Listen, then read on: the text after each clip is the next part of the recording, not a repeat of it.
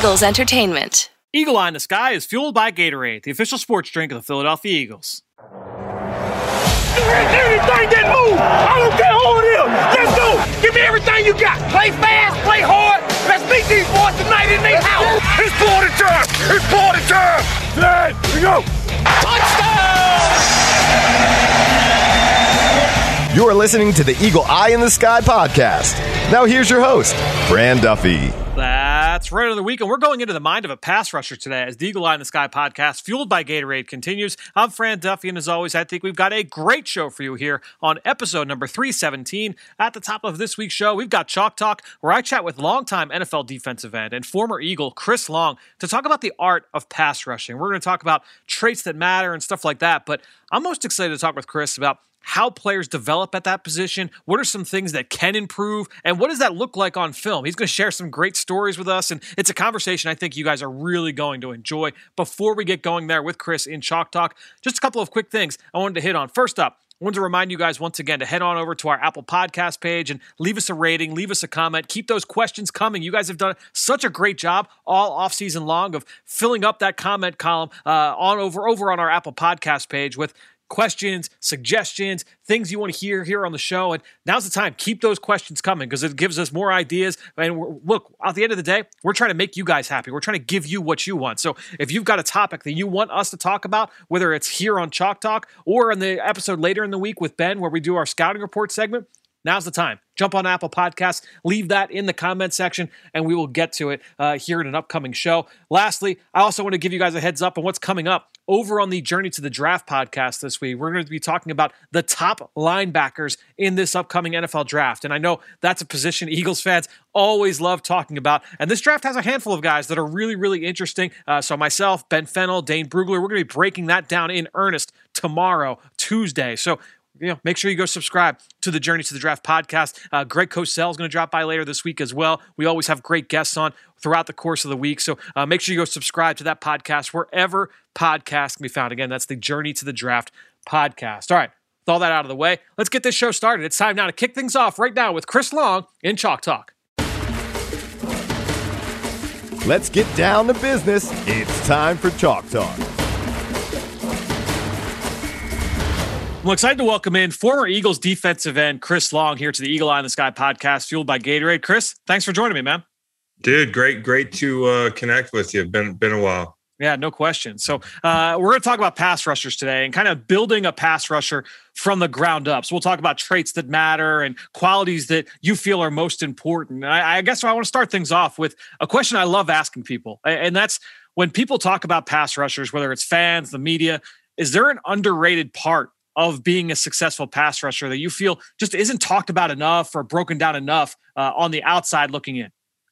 Well, I think handwork is one that it, it's almost so elementary for us. I don't know how other people view it. Right. Um, you know, handwork is big, but as I often discovered in the league, it's not enough to just have handwork. I mean, you talk about you know players ankle flexion their explosiveness off the ball how much the, how much ground they gain with that first step. So you know it could be hip mobility at the top of the rush length power a combination of like an aaron donald who has um leverage because he's short no offense to my dude uh but he has long arms. So it's like a deadly combination.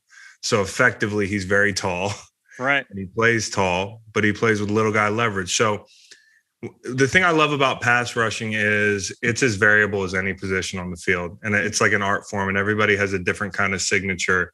And you can discern exactly who it is if you took the number off the jersey and the colors off the uniform and you gave me a silhouette. I'd feel like I'd know most rushers. Hmm. Yeah, it's it's such a fun position, and uh, as you mentioned, guys come in all different shapes and sizes, and uh, you know there are certain core qualities that I feel uh, you you kind of see around the league and around college football. When you look at from a pure athleticism standpoint, like a yeah. physical tool standpoint, what would you feel is the most important one of those? Is there one thing, whether it's that first step quickness, that ability to gain ground, uh, that flexibility, power, balance? Is, is it something else? Like, which do you feel is is most important? I guess it's going to change from guy to guy, but is there something universally you feel uh, is most important to those guys? Well, I think if you look at most dynamic rushers in the NFL, and you tried to correlate, you know, what do most of them have? I think most of them have twitchy first step. They mm-hmm. have that get off that you can see on film. You can really see it in college.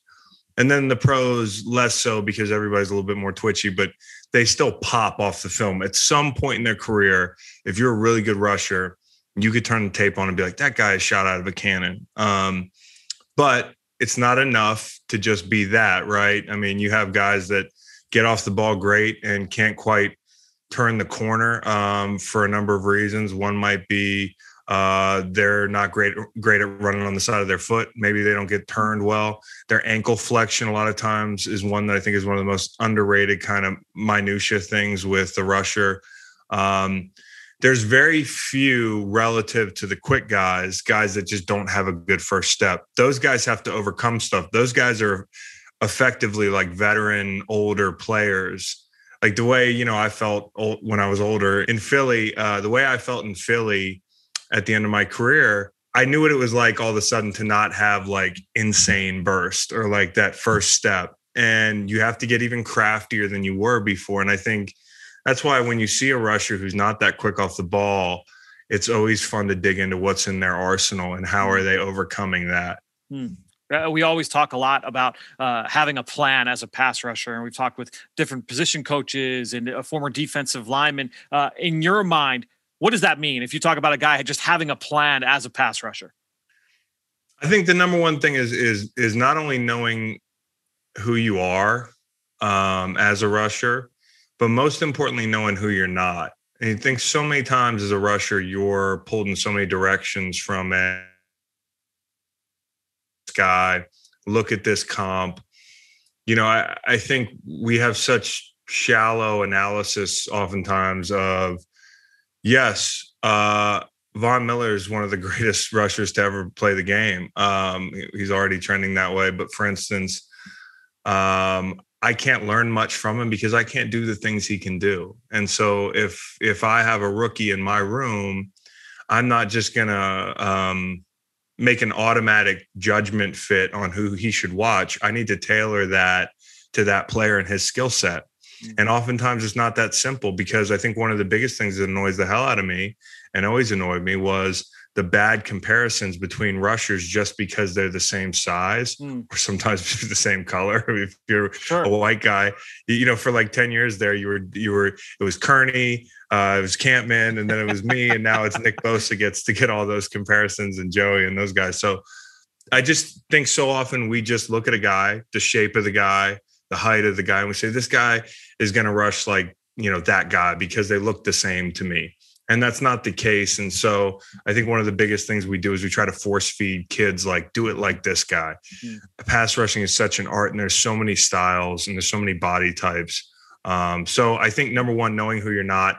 There was a time in my career where you know i my body was changing. I had overcome some injuries and on the back half of my career i was not the same shot out of the cannon rusher that i was before. So what did that do I was living less on my inside move. I was living less on a swipe and just burning the edge at seven yards and just beating a guy. There was a point where I could beat a guy to a spot.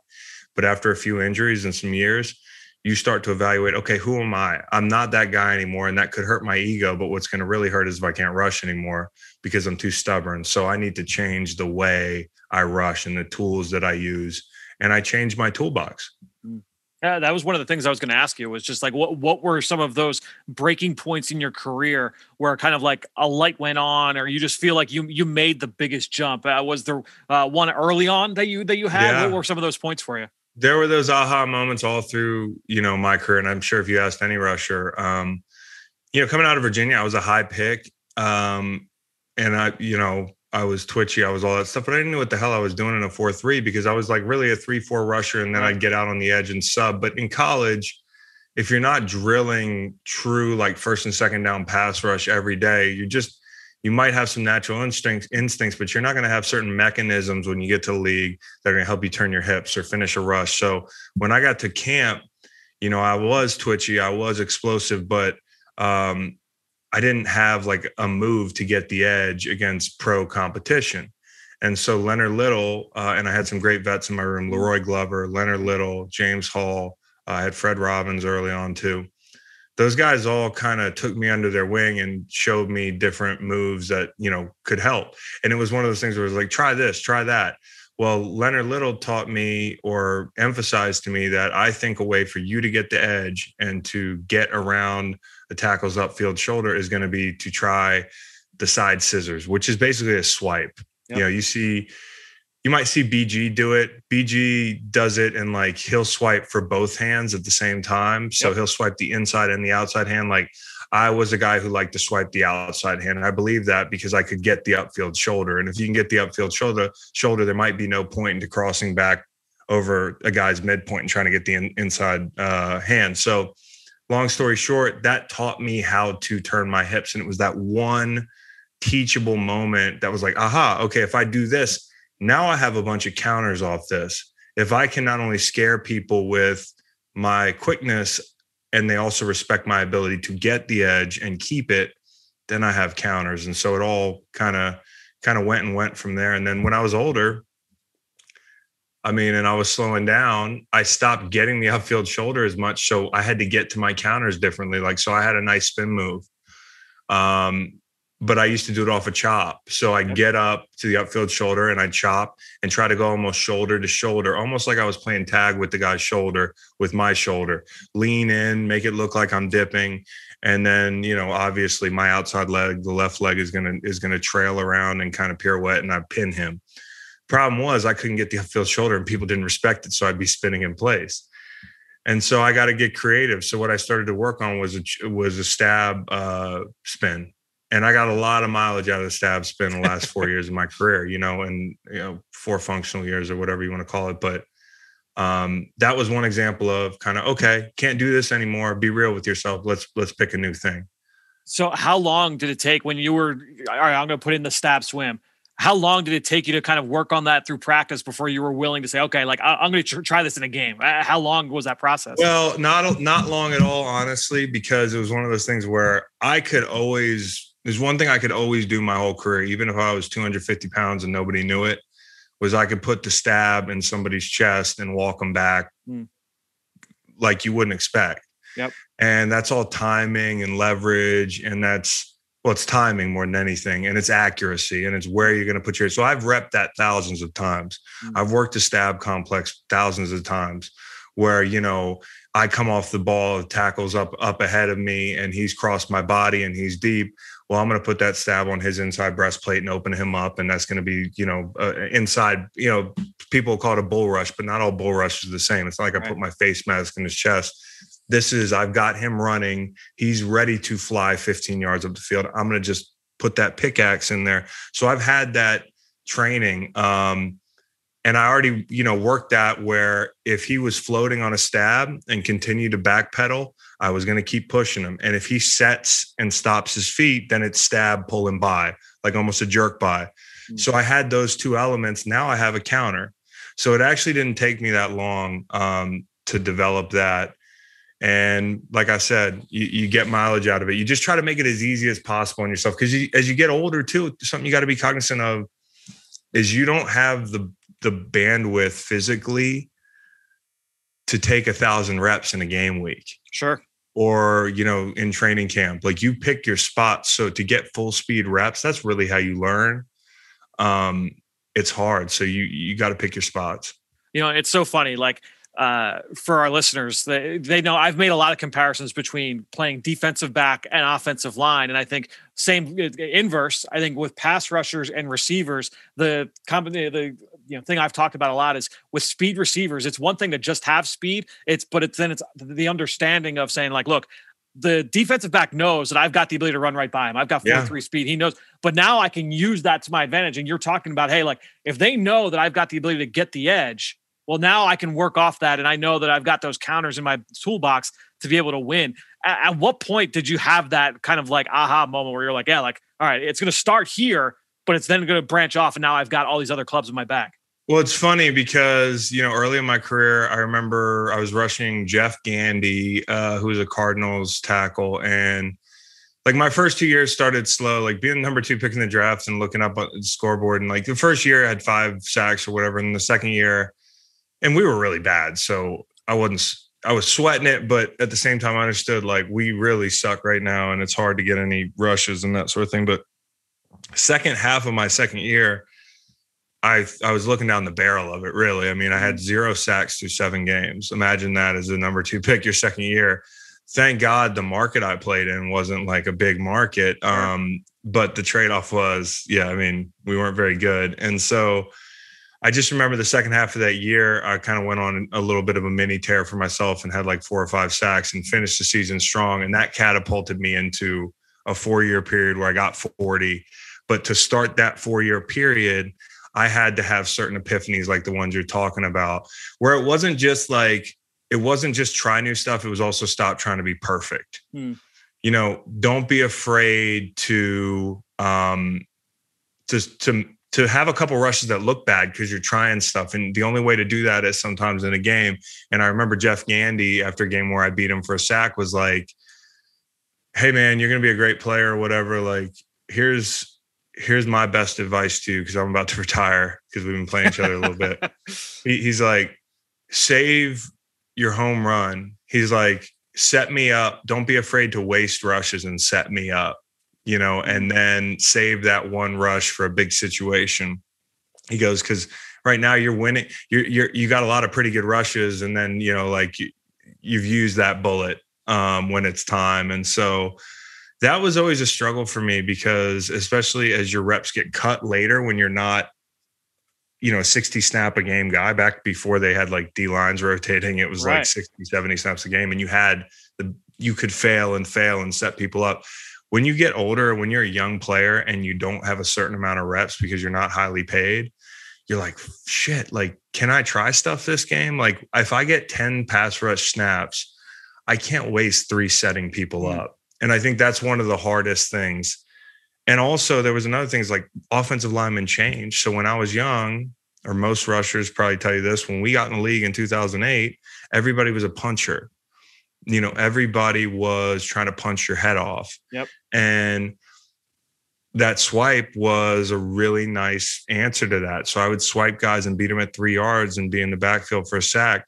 The problem was people start pulling their hands back and people start varying their punches which leaves their chest open. So the whole chess match then became like as the game was changing just like the run game was changing tackles were changing the way they were setting. Okay what can i counter for when I miss with a swipe, what do I do? I gotta I gotta dip under and get to a rip right away. Or if he's high on me, I gotta go like uh like that that uh loaded up straight arm that comes from like your back hip and you push him by. It's kind of right. like a push by. So as the the offensive lines change, you also have to change the way you rush. It, it, is that something that you kind of partake on, some of those younger guys? Like if you look back, you know, to the later stages of your career, um, do, what was that process like for you in terms of trying to coach up young guys in the room? I loved it, man. I loved it. You know, I would love to coach if it weren't for the hours and not being able to live right where I want to live, which is home. Uh, but I mean, I just I took pride.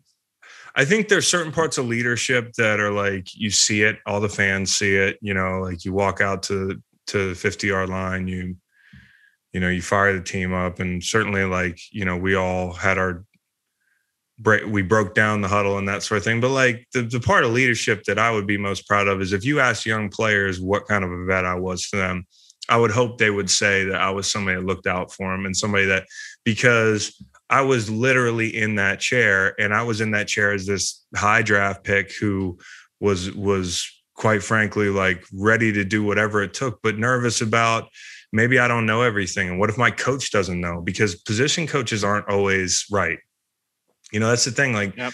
we assume always that NFL coaches are infallible because they have a job as an NFL position coach. That is not true, especially in some positions like D line. And so, like, maybe that kid's not getting his question answered. And I can see that kid like frustrated because the coach is frustrated. He's pissed off. He's been in meetings for 16 hours. He doesn't have time to answer your stupid little question. You're you're a kid who who's probably going to be cut after camp. Like so, down to that kid. Like I think veterans should take care of that kid because the coach doesn't have the bandwidth or the patience or sometimes the the knowledge. And so being older players, you have a responsibility to give everybody a fair shot, and and that is like coach them up sometimes. Over the course of your career, and you're dealing with young players as they're coming in, and uh, you're coaching those guys up. is there an area like overall and all the all guys are different in terms of how they were coached when they were in college but is there one area where like all right like i know when the, a guy comes in for the first time he's going to have to get better in this area that area that area is there like a, a consistent theme there I would say hands, honestly. Yeah. You asked me off the top what the most underrated thing is, and somehow it's become hands. Um, and I'm not talking about like going and doing like karate um, and and MMA. Like that stuff's good. That's hand eye. But unless you're sprinting uh, while you're working those hands, like it's just not the same thing. Mm. And it can certainly help. Um, but I don't think there's any substitute for real football hand work coaching. And um, I think it's easy to imitate real football handwork coaching. I think one of the most the easiest things you could imitate is like a drill that looks like we're working. Um, and the head coach is looking over and oh, the guys are just violent with their hands and they're just like, I've done drill after drill that I was like, uh, and so you know that college coaches aren't necessarily always getting. and there's some great coaches, don't get me wrong. And I'm not saying I could do it any better, but I'm just saying like college players that are coming to the pros need to work on their hands. And a lot of times you take them out for the first time and and and I'm talking about hands in the run game, which should be elementary. We've sat here and talked about pass rush because and I don't know what it's going to be like in five, ten years, but a defensive end in my position, if you could just not play the run, like you can't be a, a true defensive end. Like you're a backer, you're something else, but and so one of the biggest things about stopping the run is your hand placement and if you can be incredibly accurate with that, with those two hands and they're right in the breastplate, you're always going to have a chance. But guys come in and we got to do stuff like we've had to do with younger guys before, like put one of those weight room ankle bands around a dude's arms. Hmm. Like um, Joe Ostman used to want to work on this. And so Joe Ostman would work his ass off after practice. He'd come out with that green band and put it around his hands because like he knew that if he improved his hand placement as a smaller guy, he was always going to have a chance. And so, like, there are tricks to trade, but like young guys like a Joe Ostman who really want to get it done, they got to make the effort. So you mentioned Joe Ostman there. I want to ask you about Josh Sweat, another young uh, Eagles defensive end that you got to got a chance to overlap with as well. Uh, what have you seen from Josh over the course of his career? Because I, I, have found his development to be really intriguing. What have you seen from him early, and what have you seen from him uh, since you left the NovaCare complex? Josh Sweat, he is. If he hadn't hurt his knee, I mean, he would deserve all the highest um, expectations. Sure in my in my book. Like he is a Hall of Fame talented player. Now I don't know how much of a grind the knee is now. Um, he was kind of working through it early on, but you could see right away that you were like, if this kid ever figures it out, everybody on this field's in trouble. Mm and like he's just that gifted um, and it's exciting to see him kind of learn to use it on the field on game day because there is a big difference he was whipping people in practice right um, now he's got to take it to the game yeah he's a guy like you talked about just trying to build off of that initial rush and like watching him develop from year one to year two to year three with like that long arm move, and then he'd go like stab, swat, dip move, and he, he's working some different counters off of that one go to, which has uh, just been cool to be able to watch a guy who c- comes in. He was a, a, fourth round pick, but continue to just kind of build off of you know success from year two to year he, three. He'd have been a top five for sure yep. if he didn't hurt his knee. And like, and you said it correctly, like if you can get a guy who's that long and that quick and that fast and bends that well to understand the stab complex and like use it and he's he's trying to be really violent. If you notice like josh sweat he's worked really hard on being violent with that that arm that comes down on the arm that responds to the stab like that outside arm like i love seeing how violent he's trying to be with his hands and i mean you know another really good kid too. So they've done it. I know that people have criticized derek and i know that people probably want to see Josh play more. Um, but they did a pretty good job um, with Derek Barnett. You, know, the, the thing they couldn't control is his durability. Now that's that's their homework to do. But as far as a, a healthy Derek Barnett, to me, is uh, is a guy you want on your team. You talk about defending the run, and we're we're at that time of year, getting ready for the NFL draft and you know, player acquisition, all that stuff. Where you know the, the term three down player gets thrown around all the time especially for uh, along the defensive line oh this guy can be a three down guy he can't be a three down guy in your mind, what does that mean? Honestly, like you even talked about it, like without with all the rotating now, uh, all defensive lines across the league, like does that even matter? Like at this point, how, how do you kind of view that topic? Man, just the romantic side of me of like just defensive end play, like. There's always a value to having a guy that can kick your ass three plays in a row. Yep. And that's Joey Bosa and that's Cam Jordan. Um, and I'm, it's Myles Garrett too. You know, Myles is is ascending, and I might be leaving. You know, Bradley Chubb.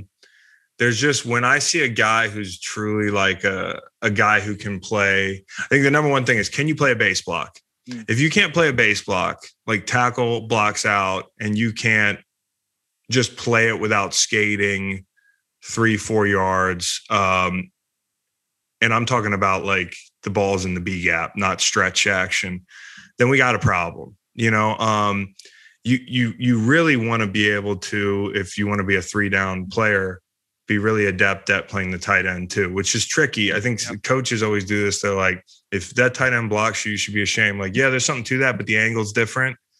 It's not the same as you know taking on a block from the uh from the tackle. The angle's a little different. The guys are a little better with their hands. Maybe the because because you're further away from the ball, um, they can use angles a little bit more.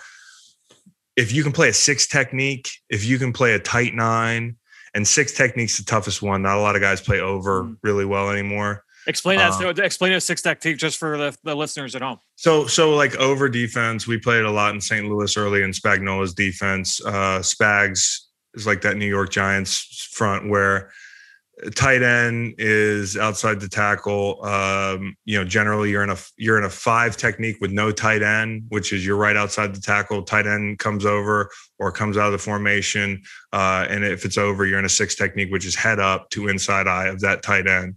And so your gap in the run game in most schemes is going to be C to D. Like D isn't truly your gap, um, but you better widen that play and help the force defender make that play um, and you better help on the inside shoulder of a tackle um, if it goes off tight end. A nine technique is obviously when you hear about like Jim Schwartz's scheme where guys are just running around. Um, I, I, think over defense is, is a nice wrinkle to have if you want to be a four three defensive end. And the guys I mentioned, they can all do that. They can, and some guys can reduce down to like a four eye. We used to play in a four eye in St. Louis under Gregg Williams, and like a tarantula defense is what we called it. So I think it's just cool when a guy can do a lot of different stuff. And we came up in, in a time where that was a little bit more normal. Did you have a, uh, a favorite technique that you liked lining up from when it just came to uh, getting after the quarterback, not necessarily having to worry about the run at this point? You know, I just wanted to be a left end. You know, if it was time to rush, uh, that's where I played most of my ball. Uh, honestly, a nine's great, but I'd rather just be me and the tackle. Mm. You know, like you know, it's it's uh I can play with my distance a little bit. I can I can tighten down a little bit more. There's no chance I'm getting chipped. And that's part of the thing about being a left end is, and we're not just talking about third down. Like there's a lot of traffic over there. You get a lot more big wing, which is really tough. It's tight end and a and a tight end um and a tight end uh behind him. So you're like in a crease, like which is tough those are all really tough techniques that you don't have to play on the right as much. So I would just say simple five technique, me and the tackle, man, left side. Uh, a to B or uh, as close as possible uh, to the offensive or to the quarterback uh, yeah. outside the tackle. Uh, I know you're a big college football guy, so you're watching college football. You're watching a, a you know a good pass rusher, a team with a great pass rusher. You talked about a few things. You do your, your ability to hold the point of attack uh, on a base block, but are there non-negotiables for you where you watch a guy and you're like, yeah, I this guy's going to have a, a, lot of trouble playing in the league, at least early on, uh, if he doesn't have this one thing. I hate to be cliche, man, but the one thing you can control is your effort. Mm-hmm. And um, if you got a guy who plays like his hair's on fire, I just I feel like you can do something with that guy. Mm-hmm. There's so many projects where you where you want so badly to see a kid exhaust his potential and maybe he doesn't want it that bad. He doesn't want it as, as much as everybody else. Like that's so backwards, man. Like a guy has to be so talented uh, for you to hold out hope that he's going to want it as bad as you as a coach. Or so I, I, I, I think effort is is the one for me, and I love watching people swarm, man. Like guys that celebrate with each other, guys that like being a defensive lineman is so much about like being part of a brotherhood. And the more you feed that, the better that D line is going to be. And I think like any good D line I was on, it felt like we were we were family. And so that's a key too. You're going to bring a guy in who's like a a Chase Young. You want a guy to be a Chase Young. You know what the best thing I think Chase Young does? He plays his ass off and he seems like a good team player, you know, um, and that's what gives him a chance. Well, and that's what like the the identity of this the, this room in here in Philadelphia. I mean, with BG and with Fletch, their whole time that they've been here, that has been kind of the identity. Certainly, every every year that you were here, I mean, that was you would see that that personality like jumps off the film. Was that yes. something that you guys like talked about, or was that just kind of like an unspoken thing that hey, like you know, Josh Sweat comes in as a rookie, like hey, get like you you have to play this way, or does that guy is it through osmosis that he just gets it? Like he, he that's the only way I'm going to stick. You know, I, I think I think energy is contagious. Yeah. I think when you bring energy, uh, and BG brings his own energy. You know, Fletch brought his own energy. I brought my own energy. Um, you know, even guys like Beau on that run brought a certain energy to that room that you just you can't. It's really hard to describe, man. It was just it's a to be on a defensive line that people fear on, in any capacity is really fun. It's just a fun thing, man. Like you crash people's party, you laugh doing it, um, and you do everything together. You try to ideally, and that's hard at the pro level because everybody's got families and different things they're up to. But the more you can do off the field, when you're in a room that really loves each other, you stay late. Like you just sit around in D line room when it's time to go, and you don't even have to be doing stuff. Like in St. Louis, we used to sit in there for an hour and a half after meetings, not watching a single shred of film. and when I say that after the game went, we got finished on Sunday night, we all went out and we all hung out. And we were young enough to do it at that time. Sure. But like that's the key, you know. And after losses, we all went out. We all hung out. You know, like we were sunny days, bad days. We were we were tight and not even to mention just from an on-field standpoint. I mean, I just did a, a segment a couple weeks ago where we watched all the sacks for Aaron Donald, uh, T.J. Watt, and Trey Hendrickson, the guys that led the league in sacks this year. And two of those three guys, and it's not that Donald didn't play with sacks, but with Hendrickson and and Watt. I mean, so many of their of their sacks came from just pure effort and hustle. Like you know, yes. that, one two, you're going to get more production when you play that way as well. Exactly. I mean, like if you don't give a listen, I had, and here's the thing about sacks. Sacks are uh, definitely the thing that gets you paid. It's like a stubborn benchmark for any rusher that just won't go away. Listen, I had 70 in my career and they were not all my best rushes. Right. Yep. Your best rushes usually are uh, long foul balls. Like your best rushes, and this is one thing about being a rusher and in so many ways, like uh, has a lot to do with being any position on a football field. You don't control every ounce of your destiny in a play. Like the coverage behind you, the tackle. Um, is he going to do a good job pushing the pockets? The quarterback can't step up to four. Uh, if I'm a D tackle, is my end running a tight hoop? So I, I do get that step up. You don't always get the result um, that you deserve, but if you bust your ass 50 plays a game, eventually you'll get a good break. And if I used to beat somebody for a sack that was cheap, I used to tell them that was for the other three times I kicked your ass because it was just that's just the way it was. And yep. so, and it'll always be that way. And so, effort, you know, just just I love seeing on film when the, the right end strings a play out and the left end torpedoes the play from the backside. Like there might be barely a point to doing it, but it's just imposing your will as a defensive line. Yeah, I mean, I was when watching TJ Watt, it would be like, all right, one sack, uh, the tight end chipped him inside into the B gap, so he got a free rush. But then uh, the next play, you'd watch and he, you know he'd get home and force the quarterback to step up right into Cam Heyward. Like you yes. know what I mean? Like uh, those kinds of plays, you see them all the time. But that's why uh, there's no there's no there's no uh, substitute for tape. Like, and I, I love the analytics, and I love, and I one thing I love is that they track pressures and hits, and like because those are real things, man. They they really are. Like some of the best plays you could ever make, they weren't even sacks. And so so I just I I mean like I, I think all that stuff is really important. I love that people are really diving into even win rate as imperfect as it could yeah. be. Um, th- these metrics are cool, but the tape is uh, is where you can really see who's who's shining and taking into account like if a player is winning a lot, where's the drop target? You know, like some people are like, what's a drop target? That's huge. If a quarterback's at 11, my son could get a sack. you right. know what I mean? He's five. Um, so yeah, I mean, like it just depends on it depends on where you're, you're making your plays too. And that can instruct you on like if you're on a good streak and you think you're hot shit, like maybe you should look at where you've been winning your rushes and who's been helping you win those rushes because maybe the tackle's being dominant or vice versa. There's a reason why Tom Brady is like never sacked and why his offensive line metrics are always super, super high. It's because he stays within that three foot boxing ring uh, right behind. You where he's going to be. It's working in. It's working on one accord. No doubt. It's working on one accord, and that's why it can be frustrating for. That's why like a guy like Russell Wilson, who you hate playing because you know he's going to pull something out of his ass in the fourth quarter and beat you. But he's going to make you money too because he's going to bounce around to try to make those plays, and so. You know, there's always a, a nuance when it comes to people getting home or not getting home about. Well, uh, Chris, you've been awesome with your time. Really, really appreciate you joining us here to talk through pass rushers uh, here on the Eagle Eye in the Sky podcast, fueled by Gatorade. Stay safe, stay healthy. We'll talk to you again soon, man. Good to see you, Fran.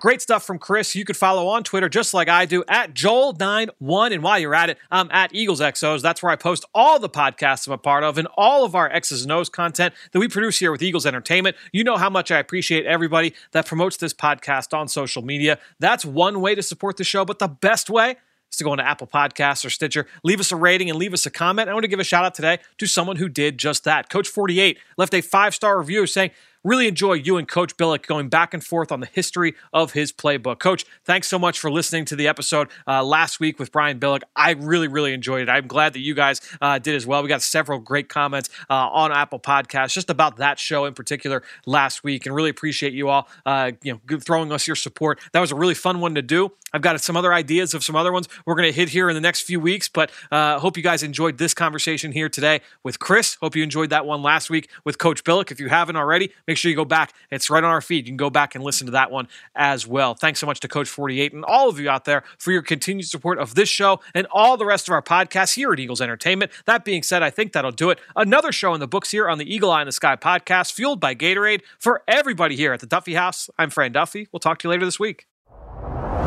In just over three years, Eagles Autism Foundation has raised millions of dollars for autism research and care. But this is about so much more than just fundraising. This is about making a transformational difference in the lives of those affected by autism. This is about bringing our community together. With inclusive, sensory friendly events and accessible resources, we meet families where they need us most and where we can serve them best. Together, we're united in our mission to improve the lives of the autism community and to turn awareness into action. It's what we focus on every day in every way.